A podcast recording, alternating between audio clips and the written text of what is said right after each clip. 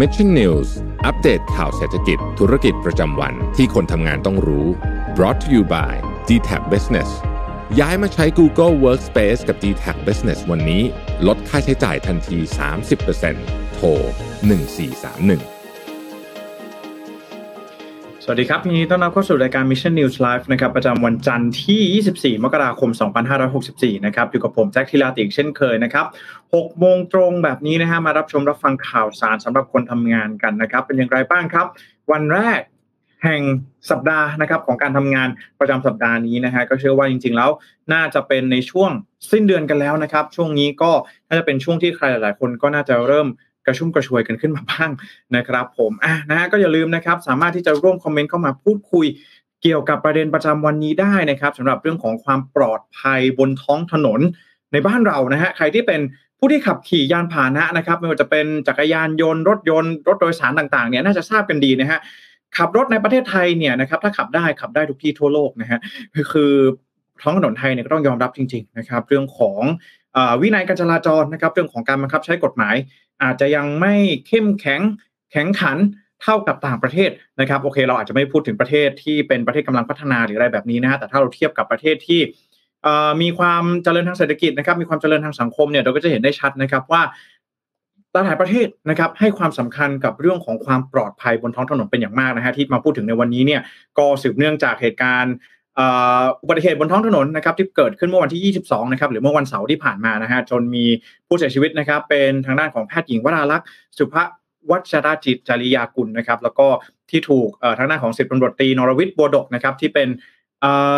พอบอหมู่กองร้อยที่2นะครับกองกำกับการ 1 กองบังคับการอารักขาควบคุมฝูงชนนะฮะหรือว่าคอฟอนั่นเองนะฮะก็จริงๆแล้ววันนี้เนี่ยที่อยากจะมาพูดถึงเรื่องของ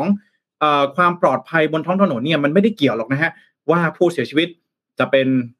แพทย์หญิงนะครับหรือว่าผู้ที่กระทำความผิดจะเป็นเจ้าหน้าที่ตำรวจนะครับสิ่งต่างๆ เหล่านี้เรื่องของความปลอดภัยบนท้องถนนเนี่ยเกิดขึ้นได้กับทุกคนนะครับทุกนาทีทุกขณะนะฮะตราบใดที่เรายังจะต้องเดินทางออกจากบ้านนะครับไปหาเพื่อนไปเยี่ยมครอบครัวไปเยี่ยมคนที่เรารักออกไปทำภารกิจต่างๆเนี่ยนะครับก็ต้องบอกว่าเรื่องนี้เกิดขึ้นได้กับทุกๆคนนะครับแล้วมันมีความสำคัญอย่างมาก ที่เราจะต้องเข้าใจนะครับว่าปัญหาที่เกิดขึ้น มันมีสาเหตุมาจากอะไรนะครับ แล้วความปลอดภัยบนท้องถนน สิ่งที่เป็นปัจจัยหลักที่จะทำให้สังคมนะครับ มีความตระหนักรู้มากขึ้น แล้วก็เห็นแก่ส่วนรวมมากขึ้นในเรื่องของการใช้ถนนหนทางเนี่ยนะฮะก็คิดว่าน่าจะเป็นเรื่องของการบังคับใช้กฎหมายนี่แหละฮะที่จะเข้ามามีส่วนสำคัญอย่างมากสำหรับความปลอดภัยของทุกๆท่าน นะครับอะเข้ามาแล้วก็อย่าลืมคอมเมนต์กันเข้ามาพูดคุยกันได้นะครับแล้วก็อย่าลืมกดไลค์กดแชร์กันให้ด้วยนะครับ สวัสดีคุณไพศาลด้วยนะครับ สวัสดีคุณนิติพานะครับ แล้วก็สวัสดีคุณกบนะครับ สวัสดีคุณนิชานันกันด้วยนะครับ วันจันทร์แบบนี้เป็นอย่างไรกันบ้างนะครับมาร่วมพูดคุยกันนะครับ ในเรื่องของความปลอดภัยบนท้องถนนนะครับเอ่อนะฮะก็นะครับโทษทีนะฮะเกินไปยาวสักนิดนึงนะครับขออนุญาตกลับมาขายของสักนิดนึงนะฮะสำหรับใครที่ สนใจนะครับเป็นส่วนหนึ่งของ Mission Club นะครับสามารถร่วมสนับสนุนเป็น YouTube Membership กับพวกเราได้นะครับ เดือนละ50 บาทนะครับไปเดินนะครับ สมมูลแบชนะครับแล้วก็สมมูลอีโมจิไอคอนนะครับ11แบบน่ารักมาก ๆ เลยนะครับ ก็เชิญชวนทุกๆท่านนะครับผมสามารถยกเลิกได้ตลอดเวลานะครับ ถ้าหากว่าใครที่สนใจนะครับเข้ามาดูกันได้นะครับผมอะนะฮะไปกันเลยนะครับ หลายๆท่านบอกว่า move on จากข่าวนี้ไม่ได้จริง ๆ นะครับ คุณไปสารรู้สึกจิตตกมากเลยนะครับสวันนี้นะครับ คุณสุรินบอกว่าข่าวคุณหมอกระต่ายนี่หดหูมากเลยนะครับ แล้วก็ คุณวันวษาบุกสวัสดีวันจันทร์นะครับสวัสดีมากๆเลยนะครับก็นะฮะต้องคอยเตือนตัวเองนะครับ เรื่องของการขับรถขับราช่วงนี้ระมัดระวังกันด้วยนะครับ ก็อย่างที่ผมได้บอกไปนะครับ ว่าจากเหตุการณ์ที่เกิดขึ้นเมื่อวันเสาร์นี้นะครับ หลาย ๆ คนเองสังคมไทยนะครับ ก็เกิดคำถามแล้วก็สร้างความคาใจเป็นอย่างมากนะครับ ถึงเรื่องของประเด็นหลัก ๆ เนี่ยนะฮะมันก็คือเรื่องของความปลอดภัยบนท้องถนนนี่แหละนะฮะเพราะว่าอย่างที่ผมบอกไปว่า ก่อนอื่นเลยผมขอแสดงความเสียใจกับผู้เสียชีวิตด้วยนะครับ แล้วก็ต้องบอกว่ามันไม่ใช่ประเด็นที่เกี่ยวข้องว่าผู้เสียชีวิตเป็นใครนะครับ หรือว่าผู้ที่กระทำความผิดเป็นใครนะครับ แต่เรื่องนี้เกิดขึ้นได้กับทุกๆท่านที่มานั่งชมนะครับ รับชมรับฟังกันในวันนี้นะครับประเด็นหลักๆเลยก็คือเรื่องของความปลอดภัยบนท้องถนนนั่นเองนะครับ road safety นะครับเรื่องนี้เนี่ยเป็นเรื่องที่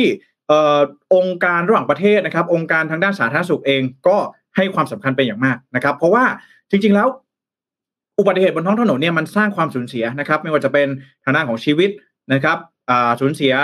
คุณภาพชีวิตนะครับ ถ้าหากว่าพิกงพิการกันไปนะครับ สูญเสียทางด้านทรัพย์สินเงินทองต่างๆนะครับ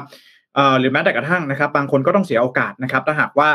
กระทำความผิดนะครับ เป็นฝ่ายที่ผิดต้องไปติดคุกติดตารางนะครับ ไปชดใช้กรรมอะไรต่างๆนานาถูกลงโทษทางกฎหมายเนี่ยนะฮะมันสร้างความสูญเสียนะครับ ซึ่งจริงๆแล้วเรื่องนี้เนี่ยเป็นเรื่องที่ไม่ควรจะเกิดขึ้นเลยนะครับ ถ้าหากว่าเราใช้รถใช้ถนนกันอย่างมีสติ นะครับ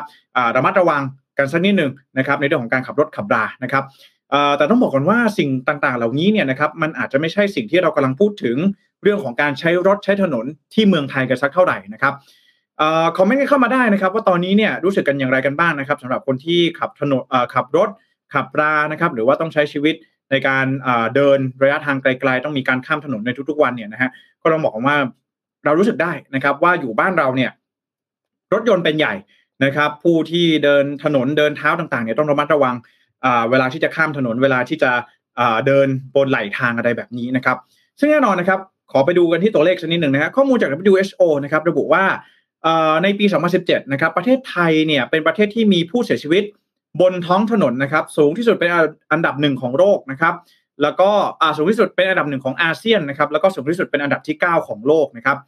เกินค่า average มาค่อนข้างมากเลยนะครับ ขณะที่สาเหตุนะครับอุบัติเหตุทางท้องถนนเนี่ยยังเป็นสาเหตุอันดับหนึ่งของประชากรอายุระหว่าง 10 ถึง 29 ปีนะครับแล้วก็สร้างความเสียหายต่อ GDP เนี่ยคิดเป็นปีละ 5 แสนล้านบาทไทยนะครับหรือว่าประมาณ 6%ต่อปีด้วยกัน อันนี้เป็นความเสียหายเรื่องของเม็ดเงินนะฮะที่ได้คิดกันมานะครับ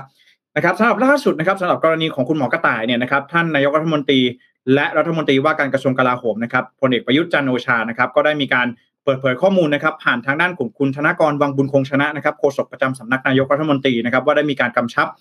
ให้ทางด้านของเจ้าหน้าที่นะครับทำคดีอย่างตรงไปตรงมานะครับ ทั้งเรื่องกฎหมายแล้วก็เรื่องของการกวดขันวินัยจราจรนะครับ ซึ่ง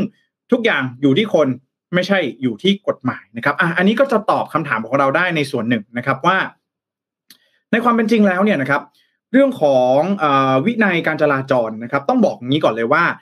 มันไม่ได้เกี่ยวข้อง กับเรื่องของกฎหมาย คือต้องบอกอย่างนี้ว่ากฎหมายนะ่ะมันมีนะครับ กฎหมายมีแต่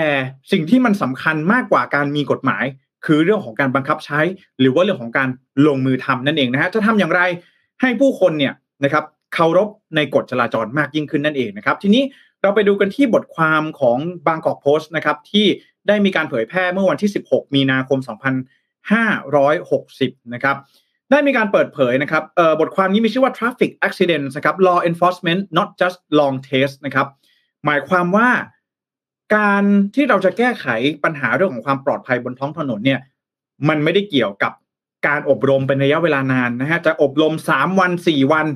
นะครับ มันไม่ได้เกี่ยวนะครับ สิ่งที่จะมาช่วยในเรื่องของความปลอดภัยในเรื่องของการลดอุบัติเหตุบนท้องถนนจริงๆคือเรื่องของการบังคับใช้กฎหมายนะครับ โดยระบุว่าในปี 2560 นะครับรัฐบาลในสมัยนั้นเนี่ยมีการผ่านกฎหมายที่มีการปรับระยะเวลาการฝึกอบรมทำใบอนุญาตขับขี่นะครับจากเดิมเนี่ย5ชั่วโมงมาเป็น 15 ชั่วโมงนะครับอย่างไรก็ตามนะครับ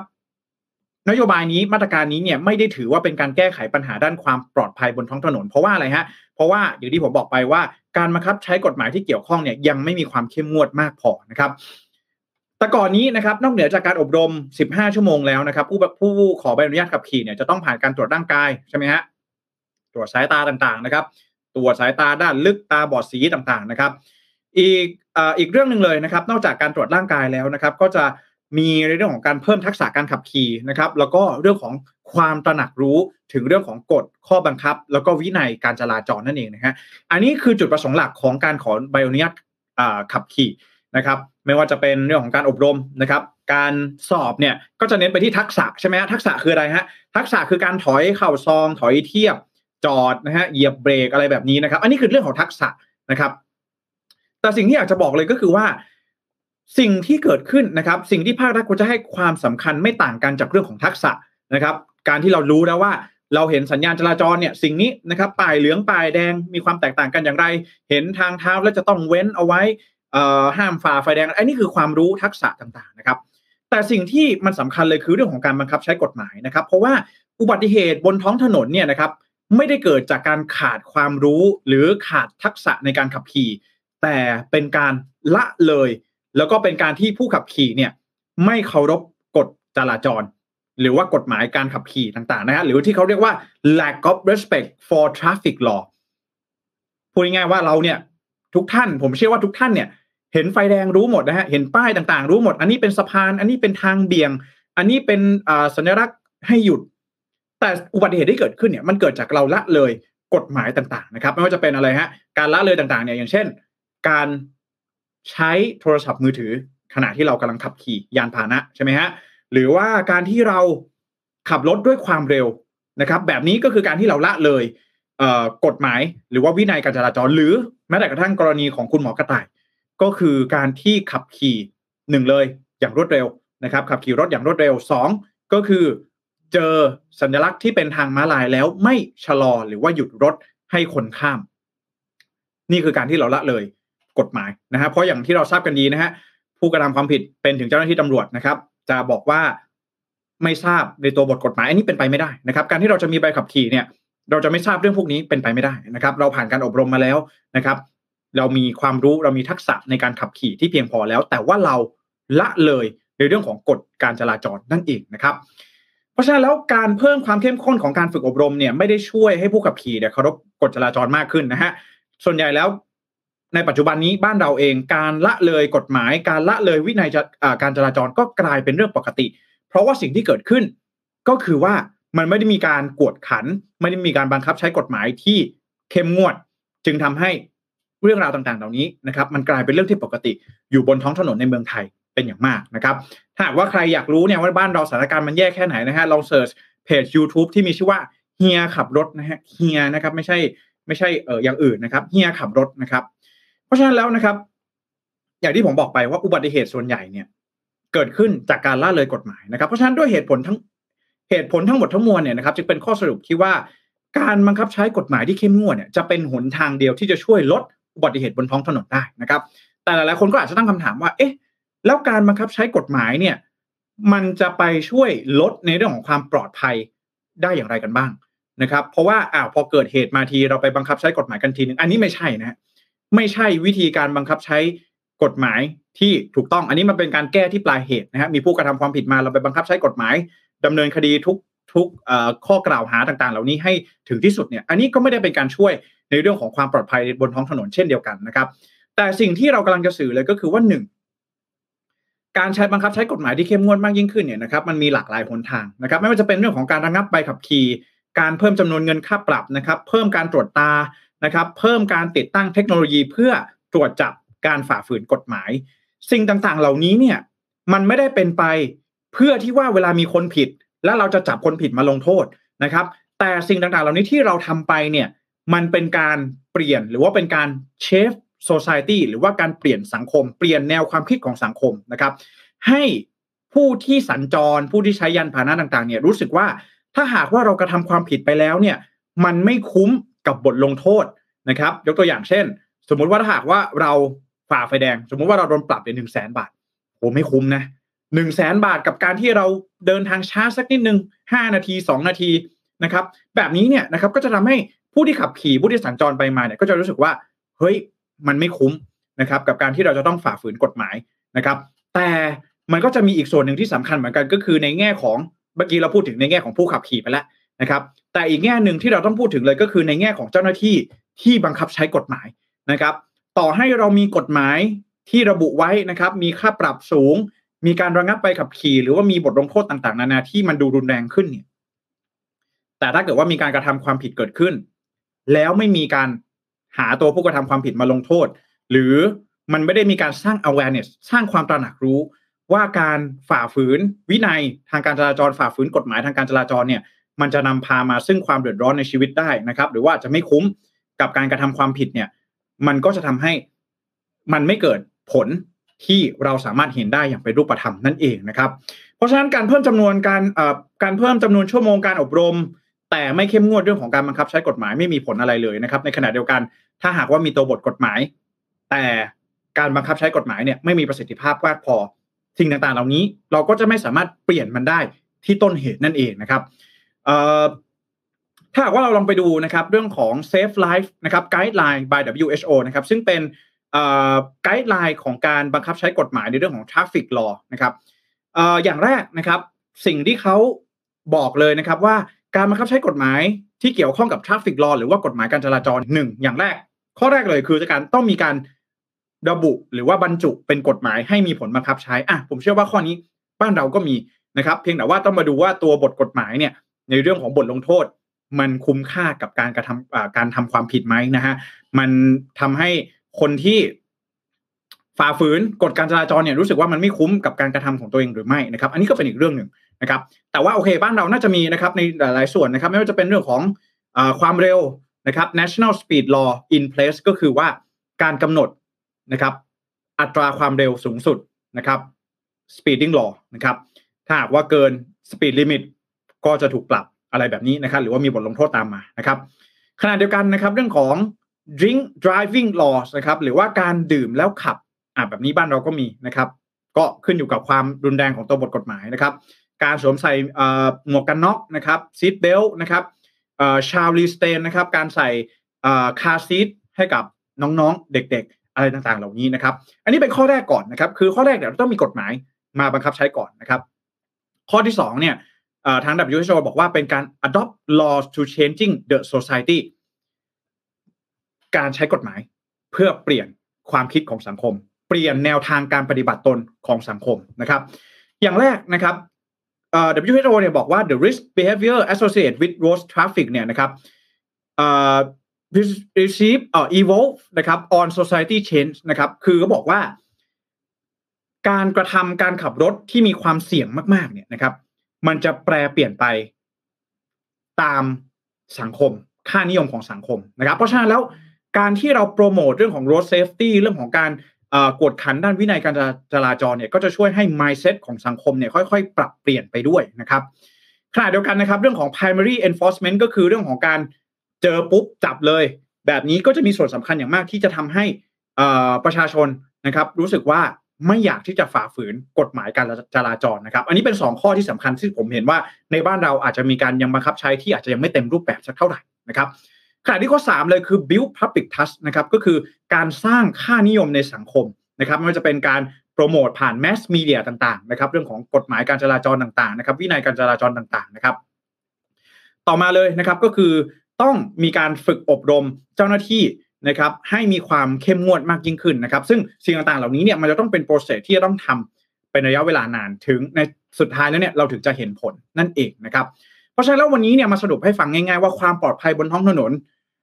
ต่อให้เราไปเพิ่มจำนวนการอบรมจำนวนการฝึกต่างๆ เรื่องของทักษะการถอยการเดินหน้าอะไรแบบนี้นะครับ สุดท้ายแล้วสิ่งที่สำคัญอย่างมันไม่ใช่แค่ผู้ขับขี่อย่างเดียวนะครับ เราต้องสร้างสังคมที่ทุกคนเนี่ยเคารพกฎจราจรกันอย่างเคร่งครัด เพื่อไม่ให้อุบัติเหตุ ความสูญเสียเนี่ยเกิดขึ้นกับใครก็ตามนะครับ ที่จะต้องเนี่ยสัญจรไปมาในทุกๆวันแบบนี้นะครับ เราเองก็เป็นคนหนึ่งนะครับ เวลาออกจากบ้านเองเราก็อยากจะให้มันมีความปลอดภัยถูกต้องไหมฮะ นะครับเพราะฉะนั้นแล้วนี่เองนะครับ จึงเป็นบทสรุปที่ว่าเราต้องรอดูนะครับระระยะต่อไปว่า เรื่องของการบังคับใช้กฎหมายเนี่ย มันจะสามารถทำได้จริงมากน้อยแค่ไหนนะครับ เพื่อที่จะเสริมสร้างความปลอดภัยบนท้องถนนนั่นเองนะครับ ทีนี้หลายๆ คนคงสงสัยเพราะผมก็สงสัยเองเหมือนกันนะครับ ว่าก่อนหน้านี้เนี่ย มันเคยมีในกรณีของเอ่อการเรื่องของใบสั่งใช่ไหมฮะใครเคยได้ใบสั่งบ้างฮะ แล้วก็มามีการตั้งกระทู้พันทิปถามนะฮะว่า เอ๊ะ เราจะต้องไปจ่ายไหมนะครับ เราจะต้องไปจ่ายไหมถ้าไม่จ่ายจะต่อทะเบียนได้ไหมจะต่อใบขับขี่ได้ไหมอะไรอย่างไรนะครับ ผมมาเล่าให้ฟังเลยว่าตั้งแต่แรกมันเป็นอย่างไรนะครับ ตั้งแต่แรกเลยเนี่ยครับก็คือว่าในปีประมาณปี 2562 เนี่ยนะครับ ได้มีการออกกฎหมายนะครับ ที่ว่าอย่างแรกเนี่ยนะครับ เวลาที่เจ้าหน้าที่ตำรวจนะครับตรวจพบผู้ที่ฝ่าฝืนหรือผู้ที่กระทำความผิดกฎจราจรนะครับหนึ่งเลยนะครับ ออกใบสั่งได้นะครับ แต่ไม่ต้องยึดใบขับขี่นะครับ คือไม่จำเป็นจะต้องยึดใบขับขี่ เพราะฉะนั้นแล้ว เวลาที่ไม่ต้องยึดใบขับขี่เนี่ย พวกเราเองก็รู้สึกว่า เอ๊ะ แล้วสุดท้ายแล้วถ้าเราไม่ไปจ่ายใบสั่งต่าง ๆ เนี่ย แล้วอะไรจะเกิดขึ้นนะครับ คือที่นี่คือสิ่งที่มันเกิดขึ้นเลยครับ ก็คือว่าเรื่องนี้เนี่ยมันมีที่มาที่ไปนะครับ เพราะว่าในปีนั้นเนี่ยนะครับมีทางด้านของพลตำรวจตรีเอกลักษณ์นะครับ ได้มีการออกมาเปิดเผยถึงเจตนารมณ์ของกฎหมาย ดังกล่าวที่เจ้าหน้าที่เนี่ยไม่ต้องเรียกเก็บใบขับขี่จากประชาชนเมื่อเป็นผู้กระทำความผิดกฎจราจรนะครับ ก็คือว่าหนึ่งนะครับเจตนารมณ์เลยก็คือว่าการยึดใบขับขี่เนี่ยเป็นปัญหากับผู้ใช้รถนะครับ เนื่องจากสิ่งที่มีเนี่ยมันมีการเรียกร้องมาจากประชาชนโดยตลอดนะครับว่ามันสร้างภาระให้กับประชาชน เพราะว่าบางทีเนี่ยสมมุติว่าเราจะไปพื้นที่สักพื้นที่หนึ่งนะฮะเราไปขับผ่าน สมมุติเราจะไปจากกรุงเทพเนี่ย เราจะไปต่างจังหวัดใช่ไหมฮะสมมุติจะไปเชียงใหม่นะครับขับขับไปปุ๊บผ่านอายุทยาปรากฏว่าไปทำความผิดที่อยุธยาปุ๊บเสร็จปุ๊บโดนยึดใบขับขี่ที่อยุธยาก็ต้องหาเวลากลับมาที่อยุธยาเพื่อที่จะมาจ่ายค่าปรับ มาถ่ายถอนใบขับขี่ของตนเองออกไปใช่ไหมฮะซึ่งประชาชนเองก็รู้สึกว่าเรื่องนี้เนี่ยมันเป็นปัญหามากนะฮะมันเอ่อมันค่อนข้างยากที่จะทำได้ในในความเป็นจริงซึ่งทางเจ้าหน้าที่รัฐเอง ก็ได้มีการยกเลิกในข้อนี้ไปนะครับ แล้วก็เปลี่ยนระบบนะครับ จากการยึดใบขับขี่เนี่ยมาเป็นการตัดแต้มแทน นะครับ ซึ่งการตัดแต้มเนี่ยนะครับก็จะมีขั้นมีมีตอนอยู่นะครับว่าการตัดแต้มเนี่ยนะครับ จะมีอะไรบ้างนะครับ แต่ที่หลักๆเลยก็คือว่า พอเราโดนใบสั่งเนี่ยแล้วเราต้องทำอย่างไรนะครับเราโดนใบสั่งแล้วถ้าไม่จ่ายมันจะมีผลอะไรไหมนะครับ อย่างแรกเลยคือเพื่อพอเมื่อเราไปเช็คในเรื่องของข้อบังคับ ตัวบทกฎหมายจริงๆเนี่ยเราจะพบว่าถ้าหากว่าเราค้างการจ่ายค่าปรับจริง ๆ เนี่ย เราก็ยังสามารถต่อภาษีรถยนต์ได้อยู่นะครับ ต่อได้นะฮะ แต่จะเป็นป้ายภาษีชั่วคราว30 วันนะครับ แล้วก็ต้องรีบไปเสียค่าปรับตามใบสั่งจราจรนะครับ เพื่อที่ว่าจะสามารถกลับมาต่อทะเบียนแล้วก็ชำระภาษีรถยนต์ประจำปีได้นะครับในขณะเดียวกันนะครับ ถ้าหากว่าจ่ายค่าปรับล่าช้านะครับ ก็จะโดนปรับเพิ่มอีก 1,000 บาทนะครับ แล้วก็โดนหักคะแนนความประพฤติ ถ้าหากว่าไม่ไปจ่ายค่าปรับ ตามที่กำหนดเอาไว้นะครับ โดยผู้กับโดยผู้ขับขี่นะครับทุกท่านที่มีใบขับขี่ตอนนี้เนี่ยจะมีคะแนนทั้งหมด 12 คะแนนนะครับ ถ้าหากว่าโดนตัด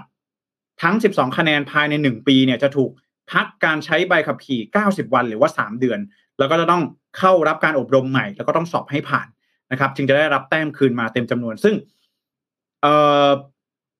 ในหนึ่งปีเนี่ยผมต้องบอกเลยนะว่า ดูจากกำหนดกฎเกณฑ์แล้วเนี่ยนะครับ ยากมากๆนะฮะเพราะว่า เกณฑ์ที่ตัดแต้มขั้นสูงสุดเนี่ยสี่แต้มคือการเมาแล้วขับนะครับ หรือว่าการเมาแล้วขับชนคนบาดเจ็บหรือเสียชีวิต หรือว่าเสพยาเสพติดแล้วขับรถชนคนบาดเจ็บ หรือว่าเสียชีวิต หรือว่าแข่งรถบนถนน ซึ่ง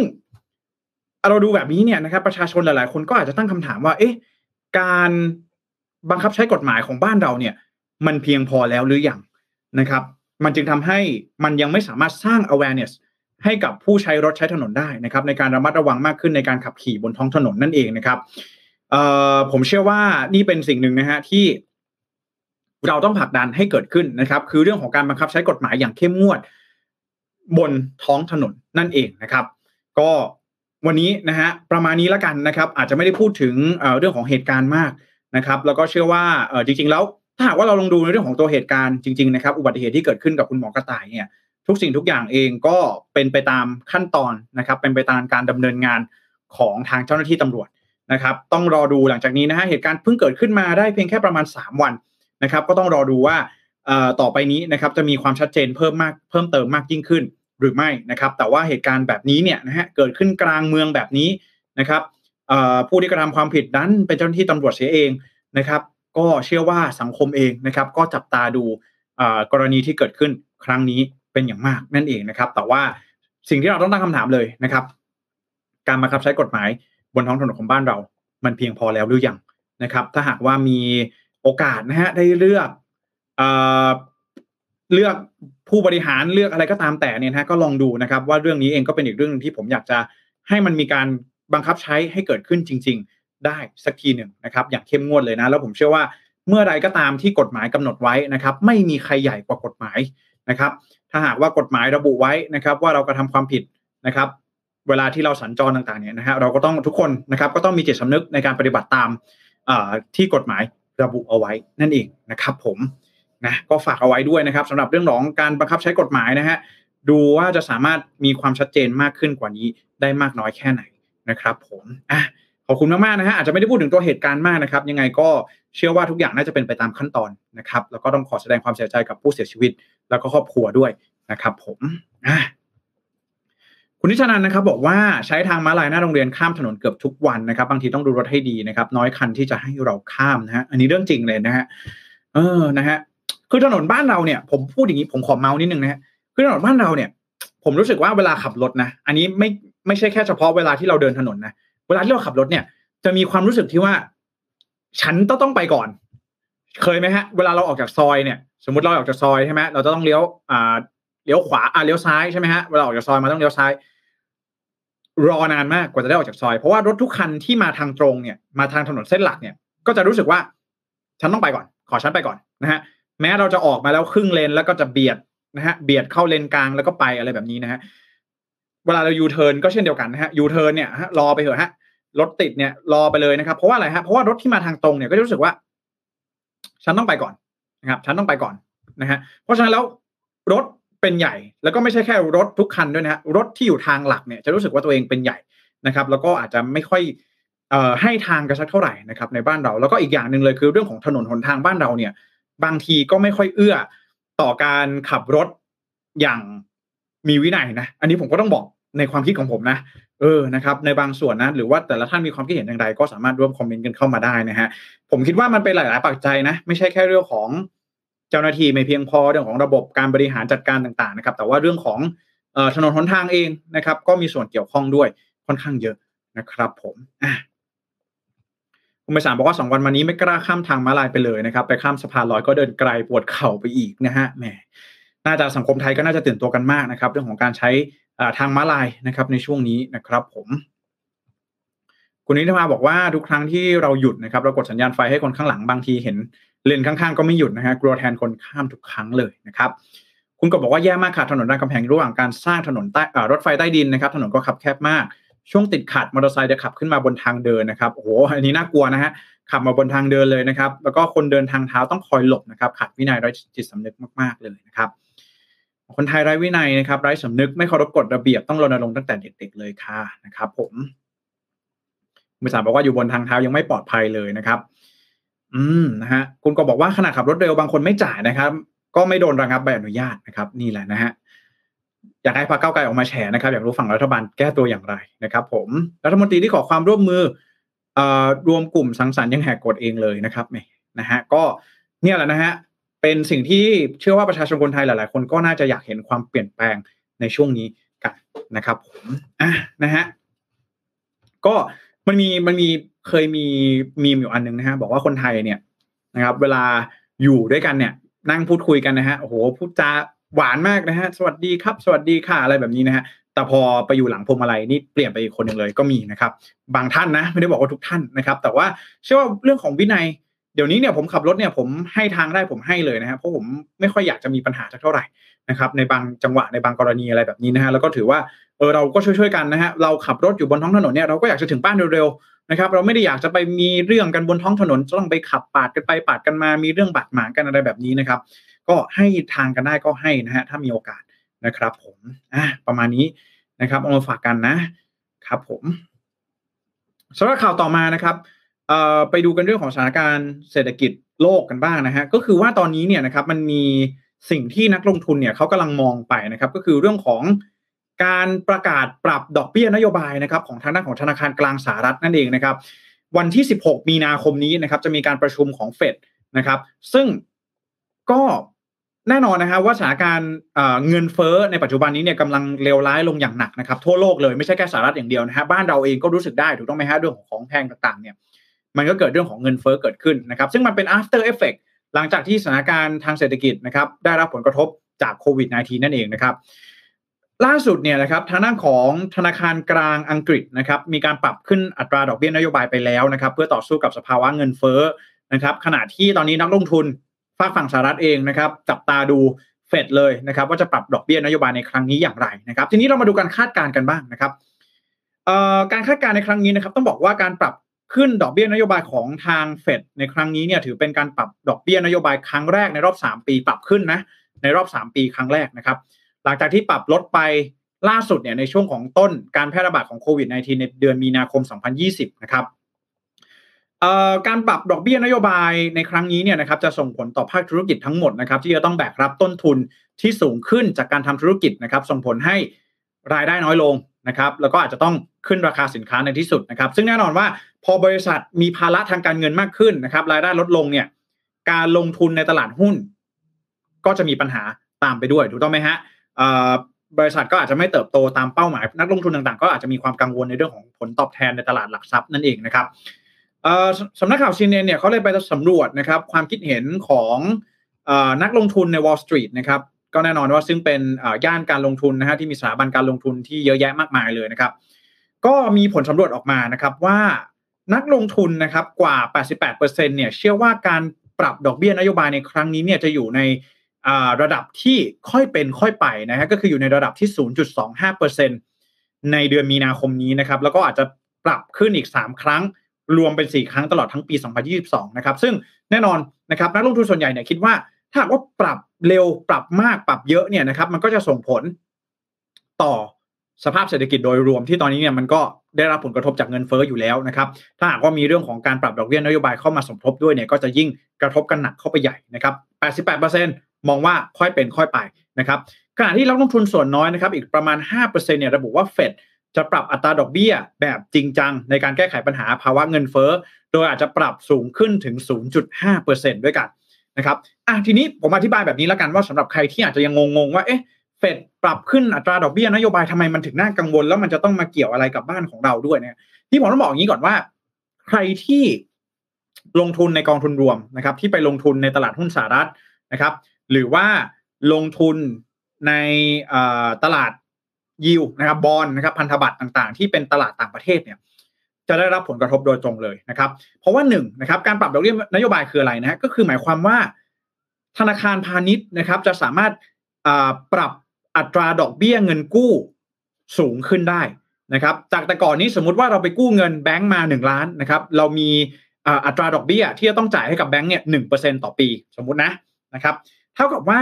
1 ปีเนี่ยนะครับเราจ่าย 1 0,000ใช่ไหมฮะจากตอนแรกเนี่ยเราทำธุรกิจปีหนึ่งเรามีภาระทางด้านของดอกเบี้ยเนี่ยหนึ่งหมื่นบาท พอมีการปรับขึ้นนะครับ จะปรับขึ้นเท่าไหร่ก็ตามแต่เนี่ย แน่นอนว่า เราจะมีภาระทางด้านของอัตราดอกเบี้ยเนี่ย เพิ่มขึ้น นะครับถ้าเป็น 0.25%นะฮะก็จะเสียบเพิ่มขึ้นเป็นปีละ 12,500 บาทแบบนี้นะครับ เพราะฉะนั้นแล้วสิ่งที่จะเกิดขึ้นเลยก็คือว่า ตลาดหุ้นสหรัฐเนี่ยนะครับ จะปรับตัวลดลงทันทีนะครับ จากนโยบายนี้ เพราะว่านักลงทุนเองก็จะต้องมองว่าผลตอบแทนจากตลาดหลักทรัพย์เนี่ยที่จะได้ก็จะได้ลดน้อยลงนะครับ ขณะที่ใครที่ลงทุนในตลาดพันธบัตรนะครับตราสารหนี้ต่างๆ เนี่ย ก็จะเจอกับพันธบัตรรุ่นใหม่ ๆ ที่มีผลตอบแทนที่ดีกว่าพันธบัตรที่ท่านถืออยู่นะครับไม่ว่าจะเป็นลงทุนผ่านกองทุนหรือว่าถือพันธบัตรเองโดยตรงเนี่ย ก็จะเจอกับพันธบัตรรุ่นใหม่ที่ มันมีผลตอบแทนสูงกว่าตัวที่ท่านถืออยู่ เพราะฉะนั้นแล้วตัวที่ท่านถืออยู่นะครับ ก็จะมีมูลค่าปรับตัวลดลงตามการปรับขึ้นดอกเบี้ยนโยบายของธนาคารกลางสหรัฐนั่นเองนะครับ อันนี้ในเรื่องของการลงทุนก่อนนะครับ ในขณะที่เรื่องของการเติบโตทางเศรษฐกิจเนี่ยแน่นอนว่าการปรับขึ้นดอกเบี้ยอัตราดอกเบี้ยนโยบายเนี่ยก็จะส่งผลต่อการเติบโตทางเศรษฐกิจของสหรัฐอย่างแน่นอนนะครับ ต้องมาดูว่าการปรับขึ้นเนี่ยถ้าเป็นแบบค่อยเป็นค่อยไป ผลกระทบจริง ๆ ก็อาจจะเป็นค่อยๆค่อย ๆ รู้สึกนะฮะผลกระทบก็อาจจะไม่ได้เยอะมากแต่ว่าจะค่อย ๆ รู้สึกไปเรื่อยๆนะครับแต่สิ่งที่จะเกิดขึ้นเลยก็คือว่าถ้าหากว่ามีการปรับขึ้นแบบ aggressive หรือว่าจริงจังคือขังรุนแรง อยากให้เห็นผลเร็วๆเนี่ย มันจะส่งผลกระทบแน่นอนนะฮะต่อใครที่ทำการค้าระหว่างประเทศ ก็จะเห็นได้ชัดนะครับ มันจะเริ่มส่งผลไปตอนแรกเนี่ยนะครับ ก็อาจจะไปเรื่องของการเติบโตทางบริษัทก่อนนะฮะบริษัทอาจจะลดการลงทุนลง การลงทุนข้ามชาติต่างๆ นานาเหล่านี้นะครับ ซึ่งการซื้อขายระหว่างประเทศก็อาจจะลดลงด้วย หรือแม้แต่กระทั่งในเรื่องของอัตราแลกเปลี่ยน ก็อาจจะส่งผลไปถึงเรื่องของอัตราแลกเปลี่ยนก็เป็นไปได้ในท้ายที่สุดนั่นเองนะครับ เพราะฉะนั้นแล้วถามว่าทำไมมันถึงจะเป็นเป็นเรื่องที่เราน่าจับตามอง เพราะว่า มันจะส่งผลโดยตรงนะครับ ต่อการลงทุนของทุกท่านในอนาคตนั่นเองนะครับ ถ้าหากว่าท่านลงทุนในหุ้นไทย ก็อาจจะมีบางบริษัทที่ไปลงทุนในต่างประเทศ ก็อาจจะได้รับผลกระทบเช่นเดียวกันนะครับ เพราะฉะนั้นแล้วนี่คือสัญญาณนะฮะที่อาจจะต้องมีการปรับพอร์ตสักนิดหนึ่งนะครับสำหรับใครที่ลงทุนในเรื่องของกองทุนรวมต่างๆนะครับ ลงทุนในหุ้นมันจะเป็นหุ้นในประเทศหุ้นต่างประเทศนะครับ พันธบัตรตราสารหนี้ต่างๆ ต้องดูนิดนึงนะครับ เรื่องของการปรับพอร์ตการลงทุนในช่วงนี้นะฮะผมเอง ก็ต้องปรับพอร์ตการลงทุนกองทุนของผมเหมือนกันนะครับ ต้องมาดูแลนะฮะจากเดิมเนี่ยนะฮะจะถัวเฉลี่ยตัวเดิมอย่างเดียวเนี่ยก็อาจจะไม่ได้นะครับ ต้องหากองทุนอีกสักตัวหนึ่งมาหามาบริหารความเสี่ยงสักนิดหนึ่งนะครับ ในช่วงนี้นะแต่ว่าอันนี้เรื่องของการลงทุนเนี่ยการลงทุนมีความเสี่ยงนะครับ อย่าลืมอันนี้ผมไม่ได้มาแนะนำเรื่องของการลงทุนนะ ผมแค่มาบอกว่าเรื่องของเฟดเองนะครับการปรับดอกเบี้ยนโยบายของธนาคารกลางสหรัฐ จะส่งผลต่อพอร์ตการลงทุนของท่านแน่นอน นะครับ ผมนะนะครับเอามาฝากกันนะ เดี๋ยวรอดูกันอีกทีในช่วงเดือนมีนาคมนะครับ ว่าจะขนาดไหนนะครับ ผมอ่านะครับอ่านคอมเมนต์สักนิดนึงนะครับก่อนที่จะไปข่าวสุดท้ายนะครับ คุณ Iceland Memories นะครับคุณพัฒนานะ บอกว่าที่ไอซ์แลนด์นะครับหรือว่าในหลาย ๆพื้นที่ในยุโรปนะครับ คนขับรถที่นี่ส่วนใหญ่จะให้เกียรติคนเดินทางเท้ามากนะครับ อยากให้ผู้ที่ขับขี่ไร้วินัยที่ไทยได้เริ่มคิดเรื่องจิตสำนึกอย่างจริงจังได้แล้วนะครับควรเห็นคุณค่าของชีวิตผู้อื่นนะครับ ผมอะ คุณสันเพชรบอกว่าช่วงนี้พอร์ตการลงทุนต่างประเทศแดงเข้มๆเลยครับนะเช่นเดียวกันฮะแดงเข้มเหมือนกันฮะไม่ว่าจะเป็นคริปโต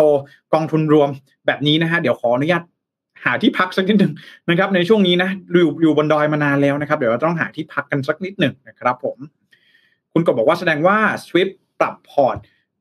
กองทุนรวม RMF ใหม่ขอบคุณมากนะครับช่วงนี้ต้องดูด้วยนะฮะกองทุนรวมต่างๆนะครับ RMF LTF ต่างๆนะครับ SSF จะมีการปรับพอร์ตการลงทุนอย่างแน่นอนนะครับ ต้องรอดูกันด้วยนะครับผม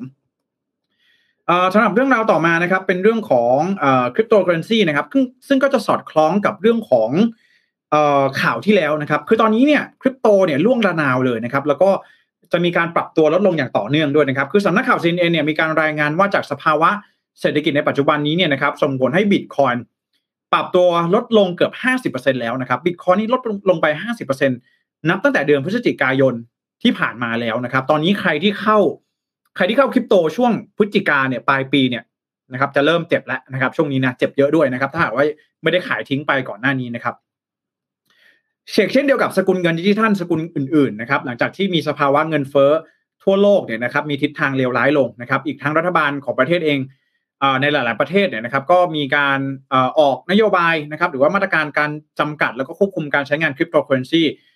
มากยิ่งขึ้นด้วยนะครับเดี๋ยวเราไปดูกันว่ามีอะไรบ้างนะครับ ก็คือว่านับตั้งแต่เดือนพฤศจิกายนปีที่แล้วนะครับ มูลค่าของบิตคอยน์เนี่ยบิตคอยน์เนี่ยถือเป็นสกุลเงินคริปโตหลักของโลกนะฮะแล้วก็มีมูลค่ามากที่สุดด้วยนะครับ มี Market Cap มากที่สุดนะครับ ลดลงไปกว่า 50%แล้วนะครับ จากเดิมเนี่ยประมาณ68,000 เหรียญสหรัฐนะครับค่าเนี่ยปรับมาอยู่ที่ตอนนี้เนี่ยประมาณ34,000 35,000ประมาณนี้นะครับไม่แน่ใจตอนนี้หลุดหลุด34,000หลุด3 5 0 0ไปหรือยังนะครับเช่นเดียวกับ Ethereum นะครับ Ethereum เองก็ เป็นสกุลเงินคริปโตเคอเรนซีที่มีมูลค่ามากที่สุดเป็นอันดับที่ 2 ของโลกนะครับ ก็ปรับตัวลดลงไปในทิศทางเดียวกันนะครับ มีมูลค่าปรับตัวลดลงกว่า 30%ตั้งแต่ช่วงปีใหม่ที่ผ่านมานะครับสาเหตุนะครับของมูลค่าที่ปรับตัวลดลงของคริปโตเคอเรนซีทั้ง 2 สกุลใหญ่เนี่ยนะครับก็มาจากการที่นักลงทุนนะครับเริ่มที่จะกังวลเกี่ยวกับความเสี่ยงทางด้านนโยบายของทางภาครัฐนะครับ โดยเฉพาะอย่างยิ่งเฟดนะครับเฟดเนี่ยก็จะเกี่ยวเนื่องด้วยนะฮะก็ คิดว่าจะเป็นเรื่องของความมั่นใจของนักลงทุนมากกว่านะครับสำหรับที่การที่เฟดเองนะครับจะมีการปรับเรื่องของดอกเบี้ยนโยบายนะครับ ก็ต้องรอดูว่าการปรับดอกเบี้ยนโยบายจะส่งผลอย่างไรต่อตลาดคริปโตบ้างนะครับ แต่ว่าในเบื้องต้นเนี่ยน่าจะเป็นเรื่องของความเชื่อมั่น ความกังวลของนักลงทุนมากกว่านะก็จะอาจจะมีการเทขายทิ้งออกไปนะครับ ในขณะที่ประเทศที่มีเศรษฐกิจนะครับขนาดใหญ่หลาย ๆประเทศเนี่ยครับอย่างเช่น รัสเซียเนี่ยในปีนี้เองก็ออกมา ดำเนินการนะครับเรื่องของมาตรการในการระงับการทำเหมืองขุดคริปโตเคอเรนซีนะครับโดยระบุว่าคริปโตเคอเรนซีเนี่ยถือเป็นภัยคุกคามด้านความมั่นคงทางการเงินของประเทศนะครับ แล้วก็รัสเซียเองยังถือว่าเป็นประเทศที่มีเหมืองขุดคริปโตเนี่ยเยอะที่สุดในโลกด้วยนะครับขณะที่รัฐบาลอินเดียเนี่ยนะครับก็ออกกฎหมายแบนการใช้งานคริปโตเคอเรนซีนะครับแม้ว่ารายละเอียดของตัวกฎหมายเนี่ยจะยังไม่ได้รับการเปิดเผยสู่สาธารณชนนะครับ แต่ว่าจากการให้ข้อมูล ของนายกรัฐมนตรีนารทราโมดีนะครับระบุชัดเจนว่า global cooperation นะครับก็คือการร่วมมือกันระหว่างประเทศเนี่ยมีความจำเป็นต่อการรับมือกับภัยคุกคามทางการเงินจากคริปโตเคอเรนซีนะครับอย่างไรก็ตามนะครับ Goldman Sachs นะครับซึ่งเป็นธนาคารเพื่อการลงทุนนะครับยังมีมุมมองด้านบวกต่อคริปโตเคอเรนซีนะครับโดยระบุว่าทีมนักวิเคราะห์เนี่ยนะครับมองว่ามูลค่าของบิตคอยน์เนี่ยอาจปรับตัวสูงขึ้นถึง1 0 0 0 0แสนเหรียญสหรัฐ เนื่องจากบิตคอยน์เองอาจจะเข้ามาแย่งส่วนแบ่งทางการตลาดของทองคำในอนาคตนะครับอะซึ่งต้องบอกก่อนว่าเรื่องของคริปโตเคอเรนซีเนี่ย รัฐบาลกลางกับคริปโตเคอเรนซีเนี่ย ถือว่าเป็นขั้วตรงข้ามกันนะฮะเขาจะไม่ชอบไม่ชอบมากๆนะครับธนาคารกลางรัฐบาลกลางเนี่ยนะครับ เพราะว่าระบบการเงินเนี่ยมันจะถูกมันจะไม่ได้รับการกำกับดูแลโดยตรงโดยรัฐบาลนะครับ เพราะฉะนั้นแล้วสิ่งนี้เนี่ยจึงทำให้ไม่แปลกใจ นะครับที่รัฐบาลในหลาย ๆ ประเทศโดยเฉพาะอย่างยิ่งประเทศที่มีขนาดเศรษฐกิจขนาดที่ใหญ่เนี่ยนะฮะเขาก็จะยิ่งต้องเข้ามากำกับดูแลเรื่องของการใช้คริปโตเคอเรนซีมากยิ่งขึ้นนะครับแน่นอนว่าเวลามีข่าวอะไรแบบนี้เนี่ยนะครับเรื่องของการ crack down เรื่องของการเข้ามาจำกัดการใช้งานหรือว่าการแบนอะไรต่าง ๆ เกิดขึ้นที่เกิดขึ้นโดยภาครัฐเนี่ยมันก็จะส่งผลต่อมูลค่าของตัวคริปโตเคอเรนซีอย่างชัดเจนนะครับ เพราะว่าอะไรฮะเพราะว่าในปัจจุบันนี้เนี่ย คริปโตเคอเรนซีเองนะครับยังเป็นสินทรัพย์เพื่อการลงทุนอยู่นะครับมันยังไม่มีการนำเอามาใช้งานจริง ๆ ที่แพร่หลายมากพอนะครับที่จะสามารถเออมันจึงทำให้มูลค่าของมันเนี่ยผันผวนค่อนข้างมากนะครับพอมีข่าวอะไรออกมาประมาณนี้นะครับ เพราะฉะนั้นแล้วตอนนี้นะครับคริปโตก็ไปไม่ได้นะครับเอ่อหุ้นกองทุนต่างประเทศต่างๆ ก็ไปแล้วค่อนข้างยากเหมือนกัน แต่ว่าถ้าเราลองมองแบบนี้นะครับ ลองมองแบบนี้ ใครที่ลงทุน ระยะยาวนะครับ ลงทุนในลักษณะของอลงทุนในแง่ของการชนะอัตราเงินเฟ้อประจำปีเนี่ยผมมองว่าถ้าลงทุนระยะยาวเนี่ยนะครับ ช่วงนี้อาจจะเป็นนาทีทองก็ได้นะฮะอาจจะเป็นนาทีทองในการช้อนเงินช้อนทองต่างๆ นานานะครับ ก็ต้องรอดูนะครับ ต้องอย่าลืมว่าการลงทุนต่างๆ เหล่านี้เนี่ยเราอาจจะมองว่าเฮ้ยมูลค่าของสินทรัพย์ทางการเงินต่างๆนะครับ สินทรัพย์ ทางการเงินไม่ว่าจะเป็นคริปโตกองทุนหุ้นต่างๆเนี่ยมันปรับตัวลดลงนะครับ แต่เราต้องอย่าลืมเรื่องของเป้าหมายในการลงทุนของเรานะครับ เราต้องชัดเจนในเรื่องของเป้าหมายการลงทุนของเรา ว่าเราลงทุนเพื่ออะไรนะครับ เราลงทุนระยะสั้น ระยะกลางหรือว่าระยะยาวนะครับ ถ้าระยะสั้นอะต้องดูแลนะฮะปรับพอร์ตไหมช่วงนี้ต้องปรับอย่างจริงจังเลยนะฮะจะพักก่อนไหมนะครับ ถอนออกมานะครับ เปลี่ยนเปลี่ยนพอร์ตการลงทุนสักนิดหนึ่งนะครับ หรือใครที่ลงทุนในระยะยาวนะครับ มีเงินเย็นไม่ได้จะใช้เงินเอาไปทำอะไรเนี่ย ก็อาจจะต้องรอดูยาวๆ อาจจะเป็นช่วงที่เราเข้าซื้อหรือเปล่าในช่วงนี้นะถ้าว่ายังไม่ได้มีความเดือดร้อนทางด้านการเงิน แล้วก็ต้องการลงทุนเพื่อที่จะให้ได้รับผลตอบแทนอย่างสม่ำเสมอนะครับ ในระยะยาวก็ถือว่าเป็นอีกหนึ่งทางเลือกที่ต้องมองสองมุมนะครับ แต่สิ่งหนึ่งเลยที่ต้องอย่าลืมก็คือ เรื่องของเป้าหมายการลงทุนของแต่ละท่านนั่นเองนะฮะที่จะบอกว่ากลยุทธ์การลงทุนของท่านตอนนี้ ควรจะเป็นอย่างไร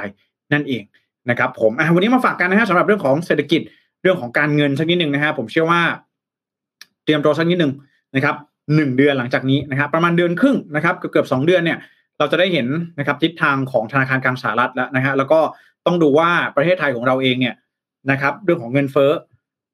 ธนาคารแห่งประเทศไทยจะมีการปรับอัตราดอกเบี้ยนโยบายตามเฟดไปด้วยหรือเปล่านะครับ ถ้าตามเฟดไปด้วยเนี่ยก็แน่นอนว่าเรื่องของตลาดหุ้นไทยเองนะครับ ก็อาจจะได้รับผลกระทบในเบื้องต้นด้วยเช่นเดียวกันนะครับช่วงนี้เรื่องของการลงทุนฮะปรับพอร์ตกันสักนิดนึง นะครับใส่ใจกันสักนิดหนึ่งนะครับดูทิศทางเศรษฐกิจกันด้วยนะครับ วันนี้มาฝากกันนะครับผมขอบคุณทุกท่านมากๆนะครับที่เข้ามาร่วมรับชมรับฟังอ่า Mission News Live ในวันนี้นะครับอะนะฮะก็สำหรับในวันพรุ่งนี้นะครับเมื่อวันศุกร์ที่แล้วเป็นยังไงบ้างฮะมีน้องแป้งเข้ามาร่วมพูดคุยกันนะครับ ในข่าวก็ถือว่าสร้างสีสันได้พอสมควรเลยนะ แล้วก็รู้สึกว่าน้องเองนะครับก็มีความสามารถค่อนข้างเยอะเลยนะฮะผมเชื่อว่าในวันศุกร์นี้นะครับ เดี๋ยวเราเองก็จะมี ข่าวสารนะครับที่เป็นสาระแล้วก็มีประโยชน์กับทุกๆท่านเนี่ยมาฝากกันอีกเช่นเคยนะครับ ยังไงก็ขอให้ติดตามกันด้วยนะครับ ก็สำหรับวันนี้นะครับถ้าหากว่าใครที่เข้ามาแล้วก็อย่าลืมกดไลค์กดแชร์กันให้ด้วยนะครับ แล้วก็ก่อนจากกันเลยนะฮะต้องขอขอบคุณนะครับสปอนเซอร์ใจดีของเรานะฮะวันนี้วันสุดท้ายแล้วนะครับแหมเราจะคิดถึง d t a c Business กันต่อไปนะครับ ต้องขอบคุณนะครับ d t a c Business นะครับย้ายมาใช้ Google Workspace กับ d t a c Business วันนี้นะครับลดค่าใช้จ่ายได้ทันที 30%ด้วยกันนะครับครบกว่าสะดวกกว่าง่ายกว่านะครับ เริ่มต้นเป็นแค่ 499 บาทต่อเดือนเท่านั้นนะครับ ถ้าหากว่าใครสนใจโทรได้เลยนะครับ1431นะครับ สภาพเศรษฐกิจแบบนี้ ลดค่าใช้จ่ายได้ ก็จะถือว่าเป็นตัวเลือกที่ดีมากๆเลยนะครับ ก็ Product ของทาง d t a c Business นะครับเขาบอกว่าตอนนี้ไม่ว่าจะใช้เครือข่ายเจ้าไหนอยู่นะครับ เจ้า A เจ้า B เจ้า C นะฮะถ้าสนใจจะลดเรื่องของค่าใช้จ่ายในเรื่องของค่าบริการอินเทอร์เน็ต ค่าบริการเครือข่ายต่างๆนะครับในการทำงานเนาะ ลองโทรไปปรึกษา d t a c Business กันดูนะครับ1431นะครับโทรไปได้เลยนะ ผมเชื่อว่าจะเป็นประโยชน์กับทุกๆท่านมาก ๆ นะครับผมอะวันนี้นะครับการรายงานข่าว Mission News Live นะครับก็จบลงแต่เพียงเท่านี้นะครับ เดี๋ยววันพรุ่งนี้ผมจะมีข่าวสารอะไรมาฝากกันก็ขอให้ติดตามกันด้วยนะครับ แล้วเดี๋ยวเรามาพบกันใหม่วันพรุ่งนี้นะครับขอบคุณทุกท่านมากๆสำหรับวันนี้ สวัสดีครับ Mission News อัปเดตข่าวเศรษฐกิจ ธุรกิจประจำวันที่คนทำงานต้องรู้ Presented by d t a c Business